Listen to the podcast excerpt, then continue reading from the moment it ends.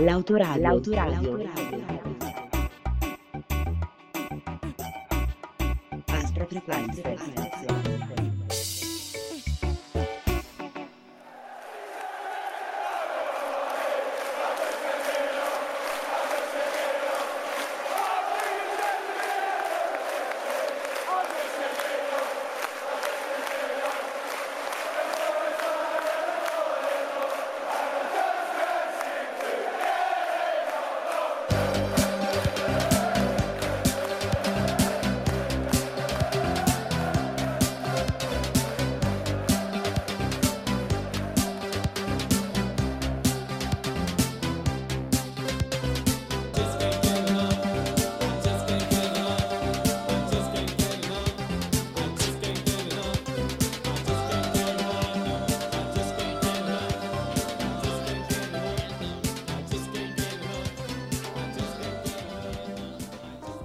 Puntata numero 4, benvenuti e benvenute a tutte, la fascia sinistra. Ciao a tutti e tutti. Ciao. Siamo qui nello studio dell'Autoradio con Sergio, Federico e Daniele, i nostri ospiti fissi di Calcio Romantico. E in questa quarta puntata, diciamo, in tempi non sospetti si pensava, insomma, si ipotizzava di costruire una puntata intorno a un tema caldo, possiamo dire, sì. In un momento freddo. Iniziamo alla grande, bagaglino subito. Tema di questa quarta puntata, Coppa d'Africa. Sì, Coppa d'Africa, si parlerà questo quarto appuntamento. Ricordiamo, tra l'altro, prima di entrare subito nel vivo, ricordiamo gli estremi, quindi la fascia sinistra che va in onda ogni seconda domenica del mese sull'Autoradio e su Radio Sherwood per gli amici e le amiche ascoltatori. Alle ore 14, esatto. Alle ore 14. Puntata, sì, in diretta su Radio Sherwood e ascoltabile e riascoltabile in podcast sull'Autoradio. Quindi entriamo nel merito della puntata, lo facciamo subito con una semplice domanda. Perché parliamo ora di Coppa d'Africa? Beh, innanzitutto perché ci va. E diciamo che finché non arriva un freccero a imporre un palinsesto sovranista, l'Autoradio ci permette di portare avanti l'utopia della sostituzione etnica. Poi perché tradizionalmente siamo in febbraio di un anno dispari e tradizionalmente c'è la Coppa d'Africa. Quest'anno non c'è perché ci sarà tra giugno e luglio, ma ne parliamo dopo di questa variazione. E però noi da tre edizioni a questa parte ci occupiamo, anche quattro forse. Sì, 2012 ci occupammo solo della finale, però dal 2013 in maniera molto stabile seguiamo la Coppa d'Africa, che è l'unica competizione che seguiamo a livello cioè, scrivendone, quindi è l'unica cosa che scriviamo a livello di attualità perché ci siamo affezionati, anche perché noi, come ci hai presentato, abbiamo questo blog e abbiamo scritto anche un libro, comunque ci portiamo dietro questo nome di Calcio Romantico, anche se il libro si chiama Calcio Poco Romantico. Fai fatica proprio a dire questa parola. Faccio fatica perché, vabbè, non sto a rifare il pippone su... il romanticismo. Non lo sto a rifare, però stiamo cercando di allontanare questo aggettivo romantico che può essere scambiato per nostalgia critica. E l'abbiamo ampiamente argomentata questa cosa anche nell'introduzione del nostro libro, che potete trovare anche nel nostro blog, però diciamo che la Coppa d'Africa rimane probabilmente l'ultimo nostro romanticismo, per vari motivi che poi nel corso della puntata svilupperemo. Ma non lo so, magari quando si parla di nostalgia, per noi non è nostalgia acritica degli anni che furono, però magari riguarda le nostre adolescenze in cui noi magari eravamo affascinati da quelli che poi abbiamo capito essere stereotipi anche un po' colonialisti delle cose legate al calcio africano, in particolare il calcio al di sotto del Sahara, tra l'altro. Subsahariano, certo. Quindi i colori sugli spalti, quelli stanno male però cantano e ballano. E queste cose qua, ci sono molti stereotipi perché hanno la musica nel sangue, perché hanno il ritmo nel sangue, ovviamente. Noi abbiamo sempre cercato di non avere un approccio colonialistico, anche se è impossibile, però ecco, anche appunto proprio per questi stereotipi è impossibile, però diciamo che proveremo a farvi capire qualcosa del calcio africano subsahariano e del perché ci siamo così legati. E soprattutto proveremo a farvi sentire Africa. Ecco. Questo è l'altro motivo per cui parliamo di Coppa d'Africa in assenza di Coppa d'Africa, è per ascoltare finalmente Africa dei Toto. Che, a proposito di approcci colonialisti, io direi mandiamo il primo pezzo, che è proprio Africa dei Toto. Tutti vestiti da safari stasera poi con...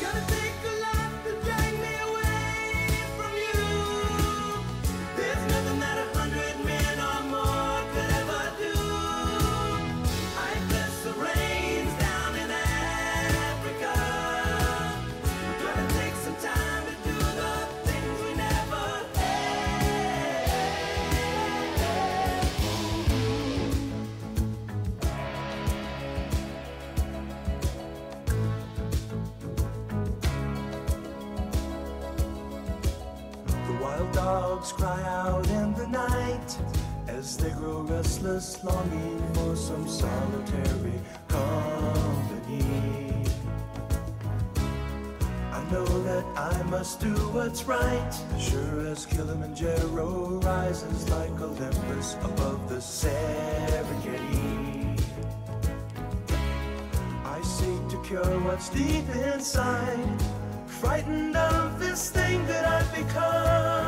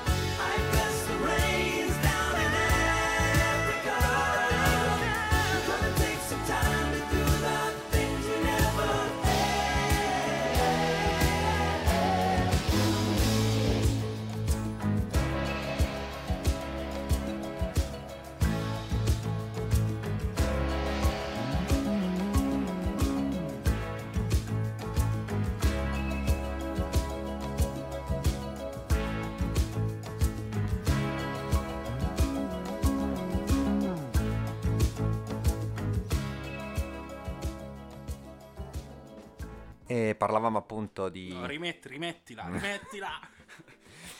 Allora, diciamo, parlavamo appunto di ultimi romanticismi e di stereotipi, ed era in qualche modo un ultimo e ancor più radicato stereotipo quello che in sostanza ci guidava. Perché? Perché tutti sappiamo che la Coppa d'Africa a gennaio e febbraio, a cadenza biennale appunto degli anni, ultimamente degli anni dispari, portava via dall'Europa i migliori giocatori africani, con tante querelle da parte dei vari club europei per lo stato di forma, perché questi qua tornavano ed erano fuori forma e così via. E questo ci sembrava una sorta di, come dire, faceva capire che l'Africa era un po' qualcosa di autonomo ancora da una tutto, specie di forma di resistenza, una forma di resistenza da parte, ma anche una forma di autonomia rispetto a tutto il movimento calcistico globale, una forma di autonomia che, come vedremo, si era anche, aveva anche prodotto nel corso degli ultimi 50 anni alcuni risultati di cui parleremo dopo. E quindi l'Africa era questo sorto di mondo a parte. La Coppa d'Africa riusciva finalmente a dare questo squarcio su questo mondo a parte. Bene, che cosa è successo? È successo che nell'agosto del 2017 il nuovo esecutivo della Confederazione Africana di Football, che dopo più di 30 anni aveva finalmente un nuovo presidente, infatti Hayatou era ex amico di Blatter, non era appunto riuscito a rivincere per la settima volta le elezioni, e niente, il nuovo esecutivo ha improvvisamente deciso di fare due grandi modifiche. La prima cosa, ha portato da 16 a 24 squadre il numero delle qualificate alla fase finale della Coppa d'Africa, e tra l'altro il nuovo presidente della CAF è del Madagascar, e il Madagascar per la prima volta si è qualificato alla fase finale della Coppa d'Africa. La buttiamo così. Complottismi da... così da Adam Cadmo, no. Ma ovviamente 24 squadre, quindi torneo ancora più lungo, 52 partite invece di giocarsi appunto tra gennaio e febbraio. La CAF ha deciso: lo spostiamo a giugno-luglio. Ok, temperature ideali in Africa, sì, per disputare questa.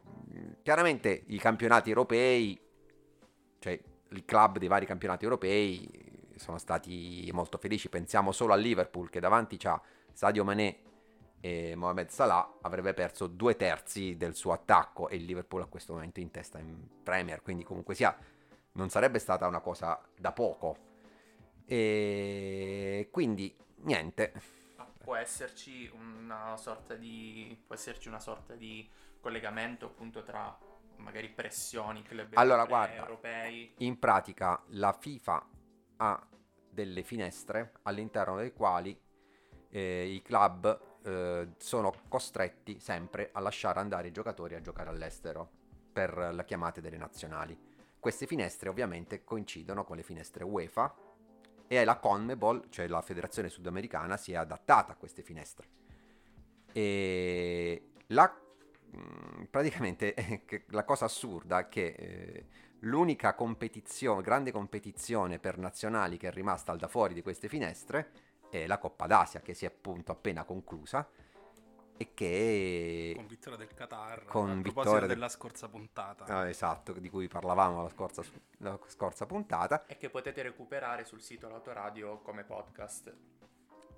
E in pratica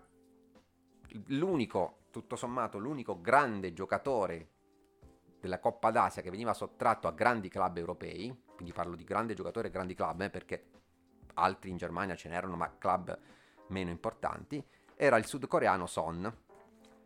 E in sostanza il Tottenham Hotspur, Son appunto gioca nel Tottenham Hotspur, praticamente è venuto ha siglato un accordo con la federazione sudcoreana. Son è rimasto a Londra finché la Corea disputava le partite del girone eliminatorio. Appena si è arrivati agli ottavi di finale, gli ha spedito il pacco nei Emirati Arabi. Che è successo in quella settimana? Che la Sud Corea ha giocato male e vinto solo ai supplementari col Bahrain, e poi ha perso i quarti di finale col Qatar.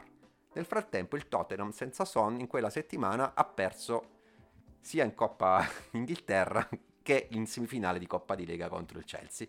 E quindi un disastro, quindi praticamente l'unica resistenza rimasta c'è questa questa strana storia che involontariamente, in sostanza, Corea del Sud e Federazione Asiatica e Son hanno tirato questo colpo al Tottenham Hotspur, ma chiaramente è cosa ben diversa da quello che succedeva fino appunto a 2 anni fa, quando appunto sì, poi già questo accordo ti fa capire che non è proprio una cosa, cioè sì, molto edulcorata come cosa, quindi sì. E tra l'altro fa capire anche che quando ci saranno 5, 6, 10, 15 grandi giocatori asiatici nelle grandi squadre di Premier League, la Coppa d'Asia si giocherà sicuramente in un altro momento. Tra l'altro la Coppa d'Asia già adesso ha cadenza quadrennale e non biennale come la Coppa d'Africa, quindi era molto più invasiva. E comunque sì. Ok, noi ora abbiamo uno stacco che stiamo aspettando, penso, dalla prima puntata. Il primo pezzo l'ha scelto Mantocchi, il secondo l'ha scelto Federico. No, questa volta... No. Ma tanto non si assumerà, nessuno si assumerà le sue responsabilità. Me le assumo io. Ah, ok. Allora. Ce le assumiamo tutti, se non ora quando. Ehi, non pago affitto, non pago affitto. Non paghiamo l'affitto, dai cazzo, siamo negri noi. Yeah, io non pago affitto, non pago affitto, io non pago affitto, non pago affitto, yeah, io non pago affitto, non pago affitto, non pago affitto, non pago affitto. Tutti i miei amici sono venuti con la barca, swag barca, appena arrivati in Italia abbiamo casa, macchine, fighe. Yeah, io non faccio praio, non faccio praio, io non faccio praio. Non faccio praio, yeah, io non faccio praio, non faccio praio, non faccio praio, non faccio praio. Non mi sporco le mani, perché sono già nero. Sono un profugo, profugo. È stata Mattarella a dirci che noi possiamo venire in Italia, quindi io ho portato tutti i miei amici con la barca, anche Matteo Renzo ha detto che è casa nostra, quindi tutti i miei amici votiamo tutti Pidio, dai cao, votiamo. Noi vogliamo le fighe bianche, scoparle in bocca, poi vogliamo wifi, anche stipendio. Io dormo in albergo a 4 stelle perché sono bello ricco, famoso, nero. Yeah, io non pago affitto, non pago affitto, io non pago affitto, non pago affitto, yeah, io non pago affitto, non pago affitto, non pago affitto. Non pago affitto, yeah, io non pago affitto, non pago affitto, io non pago affitto, non pago affitto, yeah, io non pago affitto, non pago affitto, non pago affitto, non pago affitto. Nel mio paese c'è guerra, quindi sono scappato in Italia, ma alle 7 di mattina non portano mai la lasagna, portano sempre il latte con cereali, ma a me non piace, perché io preferisco la pasta con tonno, dai cao, peschiamo. Poi ho bisogno di una figa bianca, perché alla mattina mi sveglio sempre con il cazzo duro, dai cao, seguiamo. Io faccio sempre il mio ballo, si chiama la pesca della sega della sua garden. Conce once, figo sono troppo tre, un sacco di fighe bianche saranno scopate. Lei mi siede sulla faccia come si siede sulla sedia, apri la bocca che si lascia un po' di pioggia. E figa bianca ti piace la mia collana, e maschio bianco non sei per niente swaga, smetti di lamentarti. Parlavamo di faccio veramente fatica a rientrare in studio, c'è un attimo di appannamento, ma comunque andiamo avanti. Parlavamo appunto di stereotipi prima. Che bello figo non ha affatto. No, assolutamente no. Comunque prima parlavamo quindi di un po' una tempistica all'interno del quale la Coppa d'Africa si è mossa avanti e indietro, ma anche le sedi, cioè se sono cambiate più sedi. Ora dove si gioca la Coppa d'Africa? Sì, diciamo che i cambi sede fanno un po' parte della... È una caratteristica proprio, una prerogativa della Coppa d'Africa. In totale ci sono stati 9 cambi sede in 32 edizioni, ma con un picco negli ultimi anni per vari motivi. Per esempio nel 2013 si doveva 2012 intanto è l'ultimo anno in cui è stato giocato in un anno pari, poi hanno deciso di sfalsare rispetto a mondiali europei e di fare la Coppa d'Africa negli anni dispari. La prima quindi giocata in un anno dispari è quella del 2013, che si sarebbe dovuta disputare in Libia. Poi però diciamo a causa del caos post Gheddafi, che poi è sfociato nella guerra civile che è ancora in corso tra due fazioni che sostengono due governi paralleli, è stata spostata in Sudafrica, che aveva già ospitato nel 2010 il mondiale, quindi era tutte le infrastrutture erano già pronte eccetera. Nel 2015 era prevista in Marocco, se non che è venuta fuori l'emergenza di Ebola.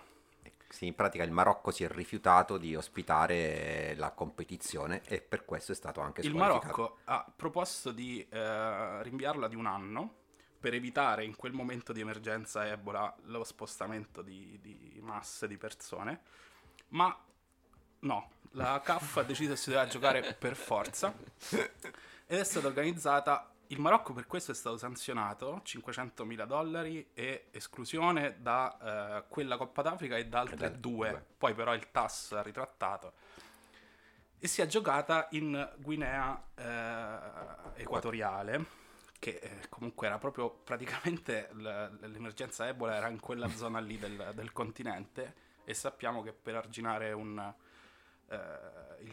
un'epidemia non basta spostarsi. È ottimo organizzare assembramenti di persone. Tra l'altro, proprio... scusa se intervengo, diciamo l'edizione 2015 in Guinea Equatoriale è quella che mi sta più a cuore, perché sì. Guinea Equatoriale aveva organizzato 3 anni prima insieme al Gabon l'altra Coppa d'Africa, quindi aveva a disposizione due buoni stadi, ma per organizzare la Coppa d'Africa ne servono 4. Gli altri 2 erano in mezzo alla foresta equatoriale, quindi queste partite meravigliose in cui pioveva tutto il tempo e i giocatori non si tenevano in piedi, insomma molto bello. Infatti si giocò in Guinea Equatoriale perché le altre candidate si tirarono indietro perché cioè, come facciamo a far spostare le persone con Ebola? Però si è fatta in Guinea Equatoriale. Si era reso disponibile, a proposito di prima e della scorsa puntata, il Qatar per ospitare quella Coppa d'Africa. Ci mancava. 2017 era stata assegnata alla Libia, cioè rinviando quella del 2013.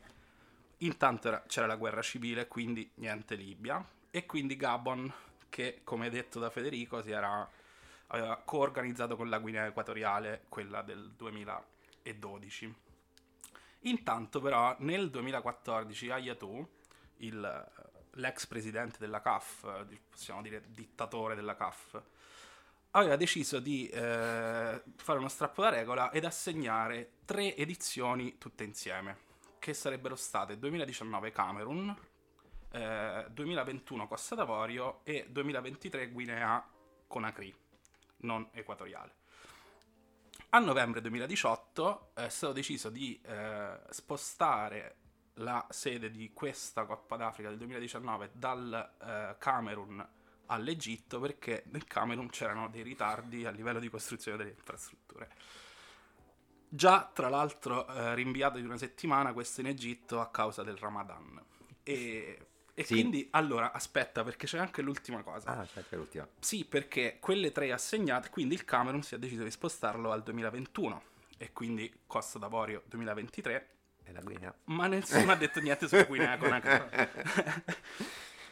E vabbè, poi c'è un'altra questione. Poi la cosa più bella è che, come detto prima, quando il Marocco di fatto si è rifiutato di ospitarla per motivazioni più che legittime, è stato sanzionato, come detto. Ora, le Comore, le isole Comore, che stavano nello stesso girone del Camerun, hanno detto, ok, il Camerun, nel regolamento della CAF c'è scritto che se un paese ospitante per delle inadempienze non riesce a ospitare l'edizione, deve essere sanzionato come il Marocco, $500,000 esclusione.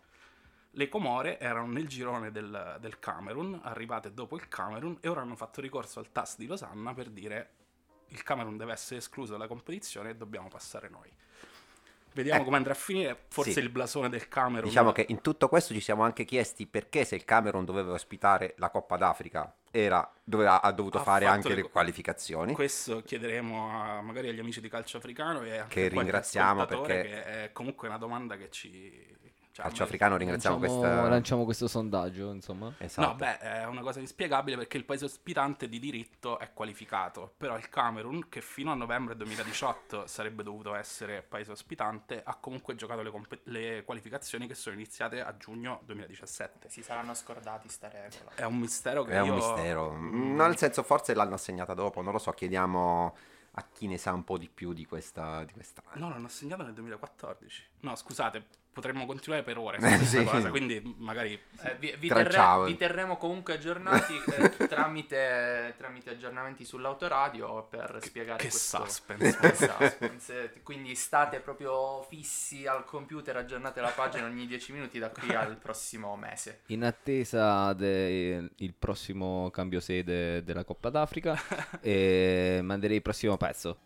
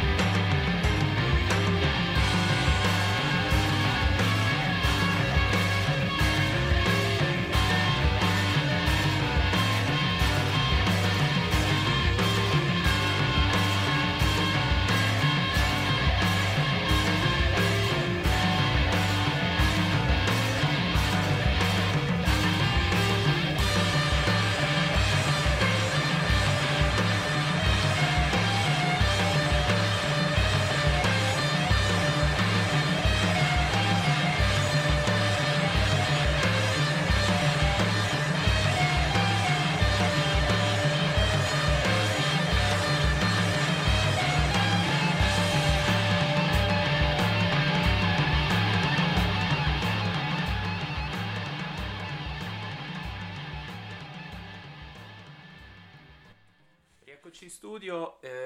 Altra questione che vogliamo affrontare, non possiamo infatti parlare di un evento così importante senza comunque tracciare anche quelle che sono le questioni politiche che un evento del genere si porta dietro. Sì, in genere Africa, calcio africano e politica sono legate tantissimo. Allora, prima di fare un po' di esempi di micropolitica, diciamo, è opportuno però dare un occhio alla storia dei rapporti tra Confederazione Africana e FIFA, perché un po' spiega un po' anche quella autonomia, quella resistenza di cui parlavo prima. In pratica, cosa successe negli anni metà anni 60, in particolare per qualificazioni mondiali del 66, che le squadre africane che dovevano partecipare alle qualificazioni si rifiutarono di parteciparvi perché per l'ennesima volta la FIFA aveva previsto che una sola rappresentante del terzo mondo calcistico andasse in Inghilterra. In particolare, tra Africa, Asia e Oceania, solo una sarebbe andata in Inghilterra.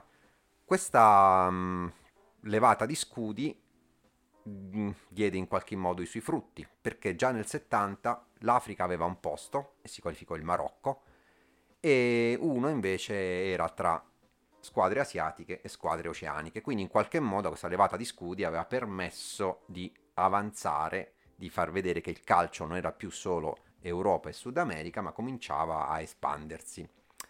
Però, come sempre, quando si ha a che fare con la politica, se da una parte questo movimento, tra l'altro, che era anche supportato da una sorta di ideologia panafricanista, perché c'erano anche dei leader in Africa, soprattutto in Ghana, che puntavano sul panafricanismo, quindi un riscatto in qualche modo anche della visione dei neri all'interno del mondo, cioè da non considerare più solo come schiavi o giù di lì.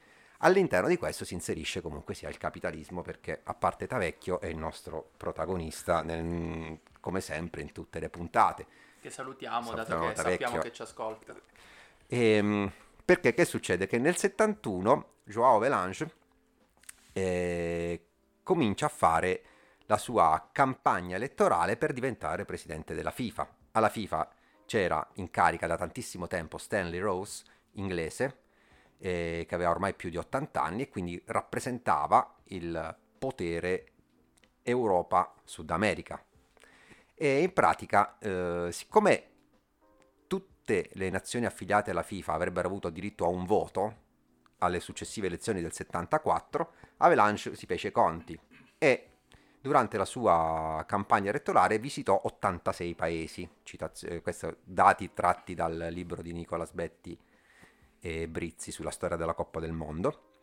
Quindi visitò 86 paesi, in particolare si concentrò su paesi africani, asiatici e caraibici, ovvero quelli che fino a quel momento contavano poco. Grazie a questa lungimirante politica d'Horst Dassler riuscì in sostanza a essere eletto come presidente della FIFA.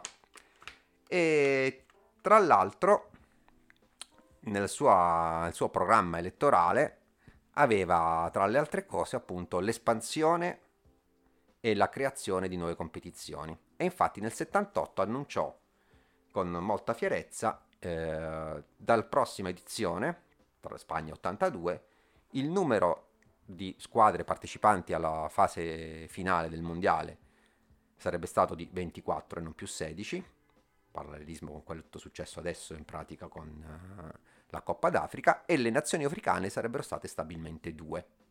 Ok? Una cosa in sostanza fondamentale che poi avrebbe gettato le basi.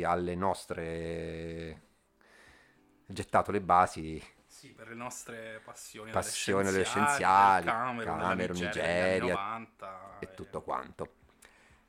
Qual è la cosa interessante? La cosa interessante è che chiaramente per espandere e creare nuove competizioni hai bisogno di tanti più soldi. E in pratica João Havelange diede anche un nuovo impulso, mettiamolo così, alla FIFA. In sostanza, tutte queste mega sponsorizzazioni che vediamo nelle grandi manifestazioni sono cominciate nell'era Havelange. Havelange aveva un amico, Dassler, che era colui che aveva fondato l'Adidas, Horst Dassler, scusate, era figlio di colui che aveva fondato l'Adidas. Quello era Adi, sì. Adi Dassler.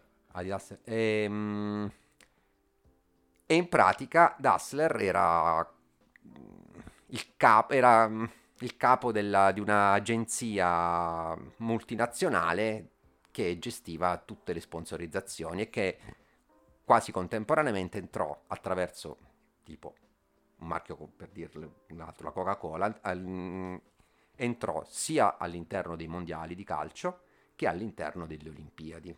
Quindi dal 1984 in particolare tutte le Olimpiadi sono targate Coca-Cola fondamentalmente. E chiudiamo però con una nota interessante da far notare. Tra le altre cose, Havelange chiuse però col Sudafrica, cioè nel senso il Sudafrica, chiaramente avendo amici in Europa, era stato prima escluso dalle stesse nazioni africane, poi riammesso dalla FIFA a partecipare ai mondiali. Havelange, appena quindi divenuto presidente della FIFA, disse che il Sudafrica era completamente escluso da ogni competizione e sarebbe rimasto escluso, diciamo, fino agli anni 90. Ora, Sudafrica in Apartheid, ricordate? Sì, Sudafrica in Apartheid, questo anche per legarci alla... Ecco, infatti, penso allo stacco che c'è ora. Esatto. Infatti io chiedo proprio a te di presentare il pezzo, ce lo sentiamo. E poi... Sì, allora, il pezzo è lo Sciosciolosa, che... compare alla fine del film, all'inizio della scena finale del film Io sto con gli ippopotami, ed era il canto che i minatori neri sudafricani cantavano quando si recavano in particolar modo in Rhodesia per lavorare. Ora, il legame con lo sport qual è?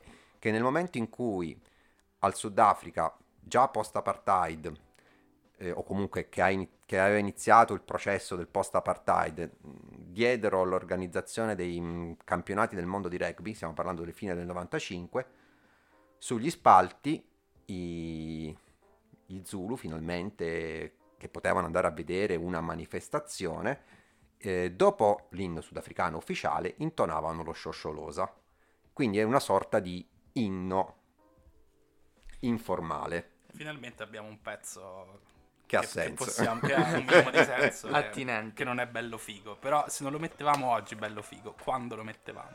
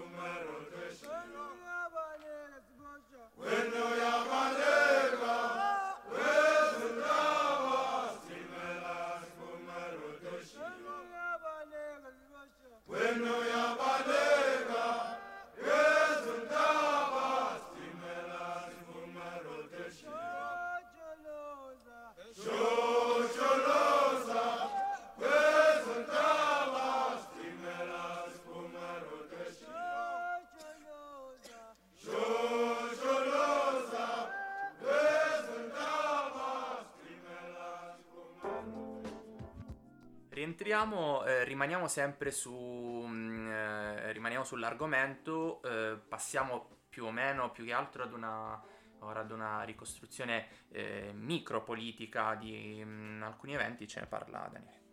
Sì, più che ricostruzione, ci sono tantissimi episodi che legano lo sport, cioè il calcio e lo sport in generale, alla politica in Africa.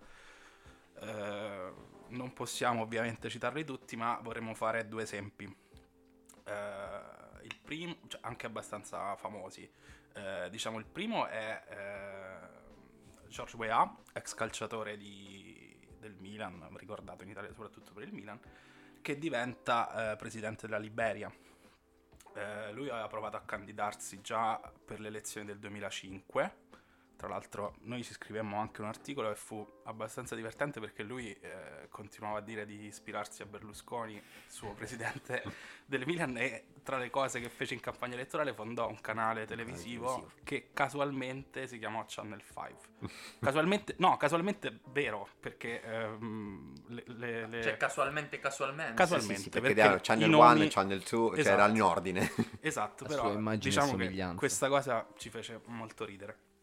Quelle elezioni le perse, le vinse la Sirleaf, la prima presidente donna di uno stato africano, che è rimasta in carica fino al 2018. Nel frattempo UEA ha fatto altre cose, ha preso diploma, laurea negli Stati Uniti, eccetera eccetera, è tornato in Liberia, è diventato senatore nel 2014, si è ricandidato nel 2017 e ha vinto il ballottaggio, fu rimandato per brogli eccetera, però vinse il ballottaggio. Poi un altro caso che anche di questo parlammo in una guida che facemmo insieme al collettivo Zaire 74 sulla Coppa d'Africa, nell'ottobre del 2005, quando la Costa d'Avorio si qualificò per il mondiale tedesco del 2006, prima storica qualificazione della Costa d'Avorio a un mondiale.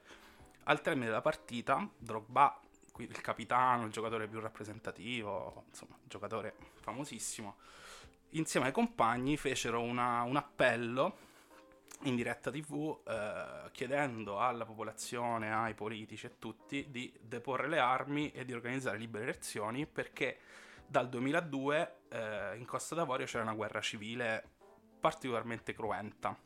Quell'appello rischiò veramente di farla finire, perché quello e altri episodi portarono a un tentativo di trattare una pace tra 2006 e 2007, e fu una cosa veramente, cioè, il paese si unì intorno a quella cosa e, ripeto, rischiò di fermarsi. Poi ricominciò, diciamo, una situazione complicatissima, violentissima, e non stiamo qui ad approfondire, non è questa la sede. Dopodiché, parlando di Africa, non si può non parlare di migrazioni. Sì.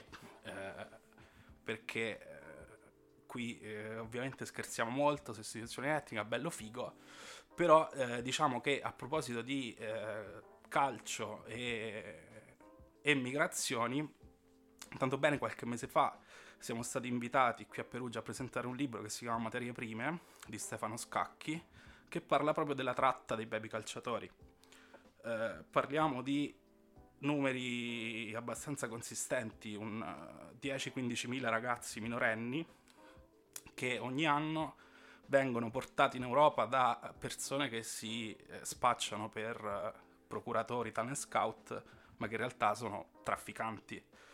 E questi ragazzi pagano una cifra tra 500 e 4.000 $, diciamo che è più o meno simile a quella che pagano le persone che fanno l'altra migrazione, quella tristemente famosa ora, perché siamo attualissima, e questa è una forma di migrazione parallela. In pratica questi ragazzi, col sogno di giocare in Europa, 13-14 anni, col sogno di giocare a calcio in Europa, si fidano di queste persone, vengono qui e poi nel 99% dei casi fanno provini finti, bluff, e si ritrovano qui senza niente, senza nessuno, ma ovviamente poi non vogliono, a meno che non vengano espulsi, poi anche questo purtroppo attualissimo, non vogliono tornare in patria. Parliamo sempre di Africa subsahariana per lo più, non voglio tornare in patria perché sarebbe una specie di fallimento per loro, perché vengono in Europa per giocare a calcio e poi si ritrovano senza niente.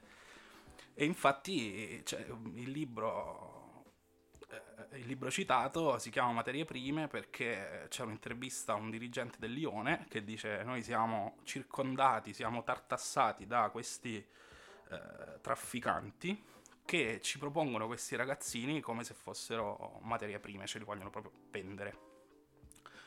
E insomma, ecco, diciamo che di calcio e politica in Africa ce ne sarebbe, insomma. Sì, no, sì.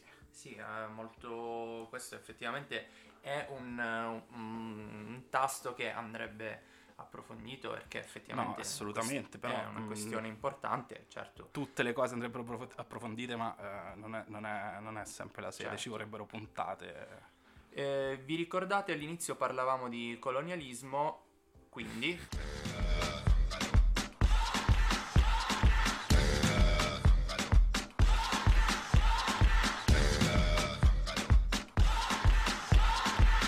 you're a good soldier, choosing your battle, pick yourself up and dust yourself off and back in the saddle, you're on the front line, everyone's watching, you know it's serious, we're getting closer, this isn't over, the pressure's on, you feel it, but you got it all, believe it, when you fold it up, oh, oh, and if you fold it up, eh, eh, Tamina, mina, sangalewa, cause this is Africa, Tamina, mina, eh, eh, waka, waka, eh, eh, Tamina, mina, sangalewa, this time for Africa.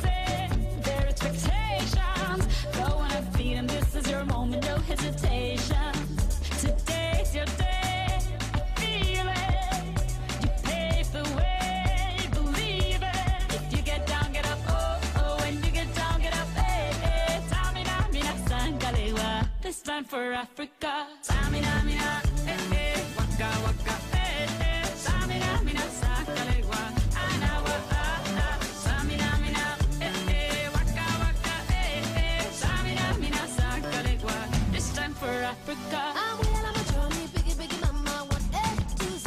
My teacher's on my journey, biggie biggie mama, from east to west. My tea, waka waka, my eh eh, waka waka, my eh eh, Tangazi, Samazi. This is Africa. Samina, Anawa, Samina, Samina, Anawa,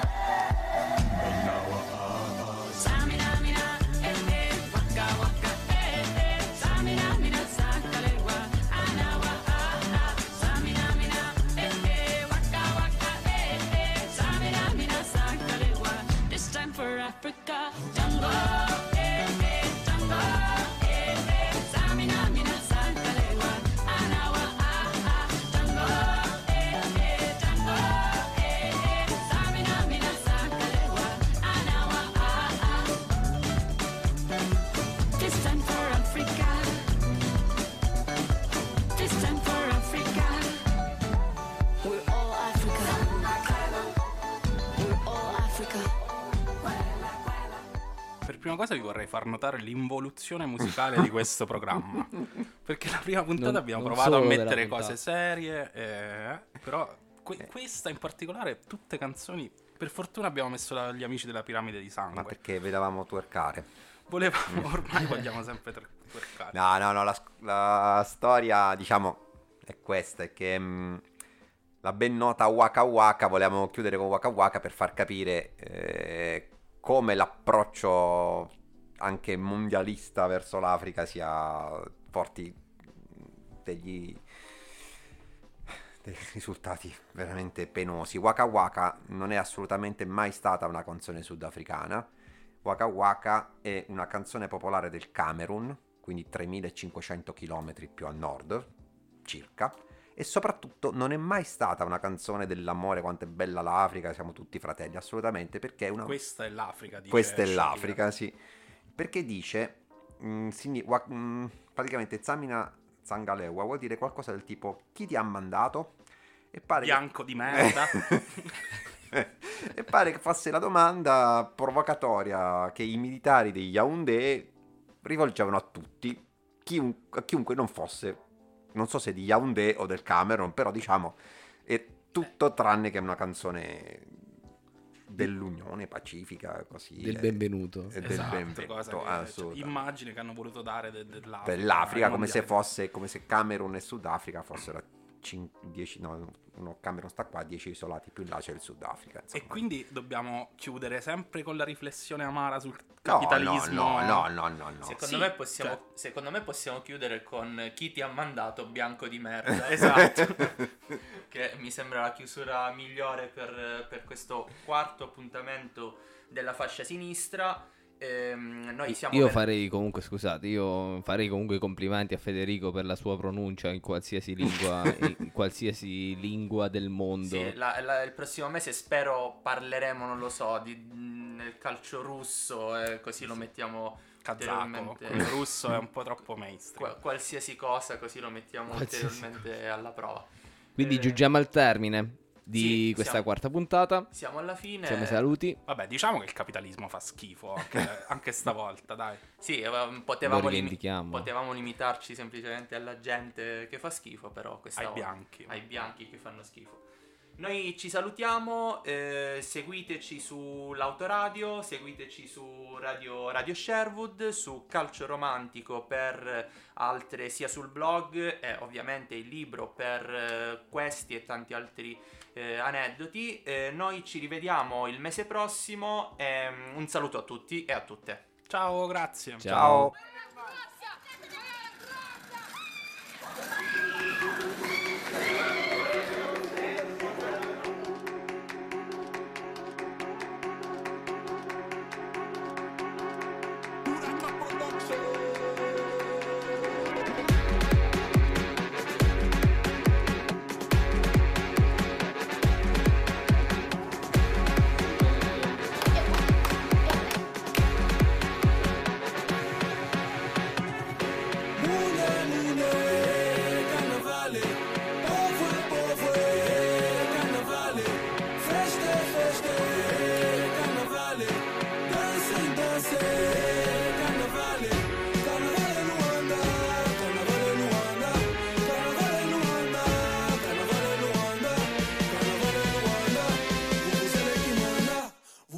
Che manda